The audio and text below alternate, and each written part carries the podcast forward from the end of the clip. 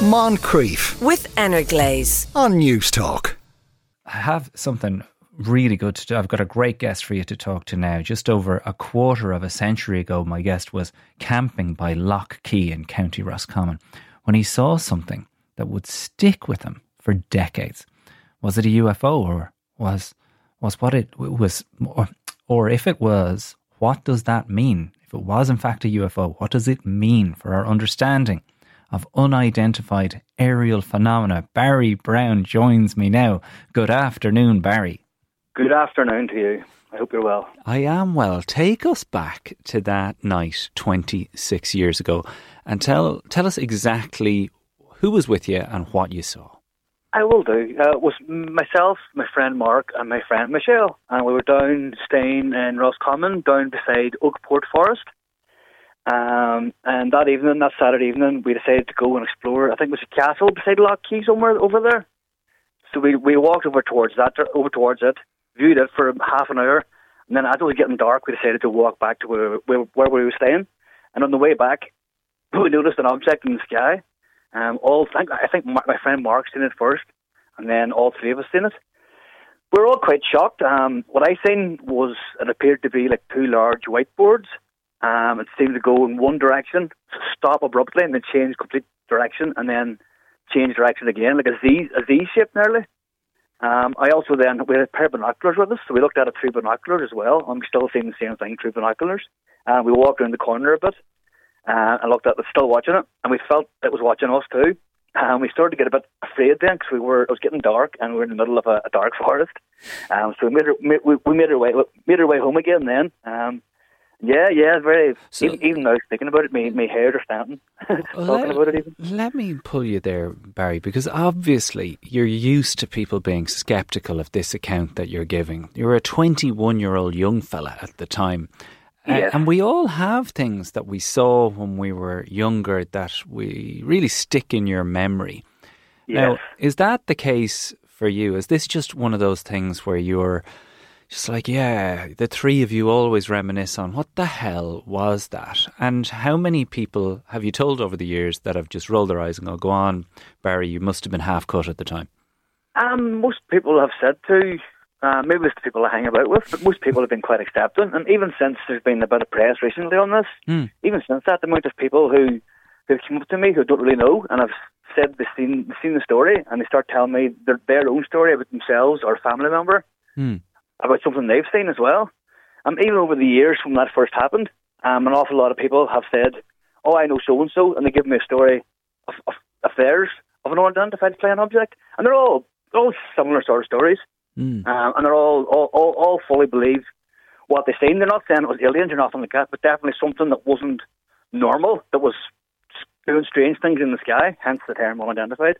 So, Um, so you obviously look. We know the accounts. We hear them so many Yes. times. Like it is, it, it, it is. A, it's called a phenomenon for a reason. Like it's a recurring event across the globe that people s- have similar experiences to the one that you, Michelle, and Mark experienced.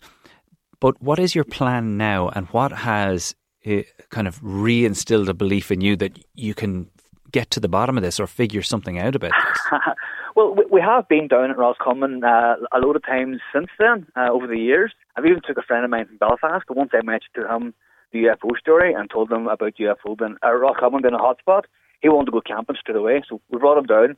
Uh, obviously, we didn't encounter any UFOs, but I think even the, the expectation of seeing something was, was quite good, you know. Mm.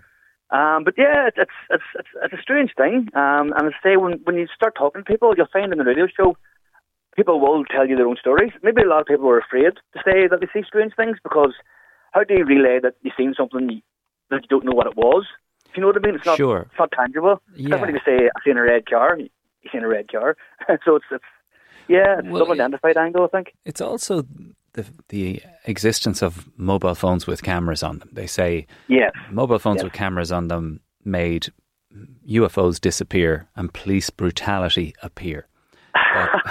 Yes. It's a case of being able to shoot really good footage that explained away an awful lot of these. And I think a lot of people felt that these sightings went away as the iPhone developed. But we're seeing in the US this week uh, and over the past few months a much greater level of conversation around it. Have you been following that, and can you catch people up on what exactly has been happening I'm, over there? I'm aware of what's going on over there, but I, like, my view in Ireland in particular, we we've had a lot of folklore here, which was like fairies and stuff, and, and the little leprechaun sort of idea. Hmm. Um, I don't know if all that's tied in with unexplained phenomenon, or or if it was just a lack of, of, of understanding of how the world worked. Um, so I don't really know. It said UFOs that could be a continuation of those old folklore things that people have seen, like Will o' the Wisps. You should have heard of those sort of stories. It could be a continuation of that, only we're modernising it with unidentified flying objects. Sure, that in the old days we would have explained it away as as these kind of Celtic myths and legends. You think that it's possible that those were other UFO sightings or uh, or... it's something unidentified. So because they couldn't explain it with science, like same as myself, I would automatically assume it was an airplane if it had a flu, following the laws of physics, going from A to B in a straight line. But this thing seemed to stop very sharply and change direction and then go another direction. I'd be interested so it was unidentified people... and unnatural thing that made it yeah. stand out. Yeah, and I'd be interested to know if people listening to this, as you say, have had these similar experiences. Please do text in because, as you say, there has to be people listening to this. But on the law of yeah. averages and the numbers of people that do ha- attest to having seen similar things, text in and let us know uh, what yours are to to back Barry up. Uh, like this is this is going back now a, a, long time, Barry. But can you take us back there one more time? Yes. you you see this, and you just carry on? You, you just carry on walking? Um, or do you we, or do you scarp or do you run? Like I, I, would have been terrified in that situation. Oh yeah, yeah. In, in our minds, we had that for the first twenty seconds. In our minds, we instantly thought aliens. Just stood away because we talked. We mentioned the word UFO, and we automatically thought aliens. And the next thing we thought there's going little green men with little ray guns popping around the corner in the middle of the forest down in Roscommon. If you know Roscommon, it's pretty much just forest, forest yeah. and lake. There's not much else there. But that was the yeah, first thought that went through your head. That this yeah, is yeah, aliens. Intense fear. But then, as we got back to where we were staying, uh, Mark took us to the local wee uh, wee country pub. I think it might have been the Bogside or something like that. It was called. Mm-hmm. But uh, they were playing child music in there, and we told them our story, and they weren't that shocked. And in fact, they had somebody had already already written written uh, a wee trad song with UFO lyrics about a UFO landed in one of the farmers' felt, uh, landed in one of the farmers' barns, and they covered it in hay. And they ended up the guards came looking for the UFO, and farmer wouldn't tell the guards the UFO was there, and they ended up getting the UFO started again with a bit of potching and the fuel thing, and flew away. This is a wee trad song. We, we sang for us well after we told them we'd seen this. So yeah, because you so lost me there for a second, and I wasn't sure if this was another story. I was like, no, no, this, this, is, this is, the story with contained within the, the song. Yeah, this is the lyrics of the song in the pub that they sang to us after we told them. I was expecting them to say, "You're mad." So no, says, nobody, yeah, went, nobody laughed you out of the pub. People said, "Actually, sang, now that you mention it, I've got a song about, about that." Yes, pretty much is what happened. Uh, like you mentioned Roscommon as a UFO hotspot. Do you have like you were obviously part of this documentary in 2001 that Colm Stapleton made, and you say that people do come up to you regularly. You run a, a CBD store yourself, and you're the leader of the Drug Law Reform Party in Omagh. Do people seek you out with their stories of this, or is it just something that customers tend to bring up? Um, not none, none of that through the shop or nothing. Um, I have to say, I, I have received strange emails from people since the Sunday Independent story, printed mm. story, just with people's theories. One of them was about it's all angels and devils, and I never really read it too much, but that was one of the theories. But yeah, since since I'm sure in the back of this too, I'll probably get people in, in, in contact um, with their stories. I'm sure the radio show many will contact. Now, hopefully. prior to the experience, would yeah. you have been, you know, a believer in this kind of thing? Would you have? Yes, you would we we were all quite receptive to it as well. Mm. To be fair, um, the three of us would have been very receptive if there was a UFO to be seen. We we would have seen it. I can't recall if Mark mentioned that Roscommon was a UFO hotspot, which possibly put the idea in our minds.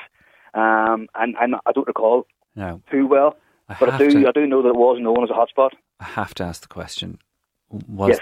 was there was there drink involved on the on the night itself? and Uh, I don't I mean mean- to diminish your story in any way Yeah, no, by no, asking you're it, hundred but. You're you're hundred percent. has to be Um, I would guess. I would guess.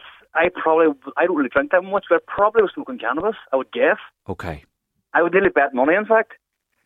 Um, but I don't see the relevance. Um, I know, I know what a, an hallucination is, and it wasn't a hallucination, and you don't see hallucinations through binoculars. And you certainly Um, don't share them. Ah, yeah, you don't go public and share them. No, no, as in the Um, three of you wouldn't share them. yeah, yeah, yeah, yeah. Uh, I'm saying yes, sorry, yeah. Yeah, Barry, it's an absolutely fascinating story, and I wish you the very best of luck with getting to the bottom of it, or it's certainly retracing it and going back Yeah. to Lough Key. Uh, Thank you so much for taking the time, Barry Browne in Roscommon. Really appreciate it. Brilliant, thank you. And Barry isn't on his own on this. Straight away, texts coming in. Um, I, I mean, wasn't expecting this text. It's 1984. This woman said, this person says, myself and my aunt witnessed a massive craft flying around 500 feet off the ground. It was a structure of many sections which defied the possibility to actually fly. There was no sound of it, and the orange streetlights in our tiny village lit up the underbelly of it. Never ever forgotten it. What I saw, James. And I should say as well, I mentioned, I meant to mention this to Barry that the Senate in the coming days is expected to consider a bipartisan measure that would compel the US government to publicly release records relating to possible UFO sightings after decades of what is basically stonewalling. And last month, we spotted this the US intelligence officer David Charles Grusch went public claiming that the US had been collecting and even attempting to reverse engineer UFOs for decades. Now, th- this is not just anyone, this is a US intelligence officer. So, you know, Barry's not going out on a limb here with some of this. There's so many people across the world, but Grusch was reported to have filed a complaint against the, against the US Department of Defense alleging a cover up. He told the debrief, a science and tech defense website, that America had in its possession a fully intact craft, as well as segments that were non human origin. Moncrieff, weekdays at 2 p.m. with Energlaze. on Newstalk.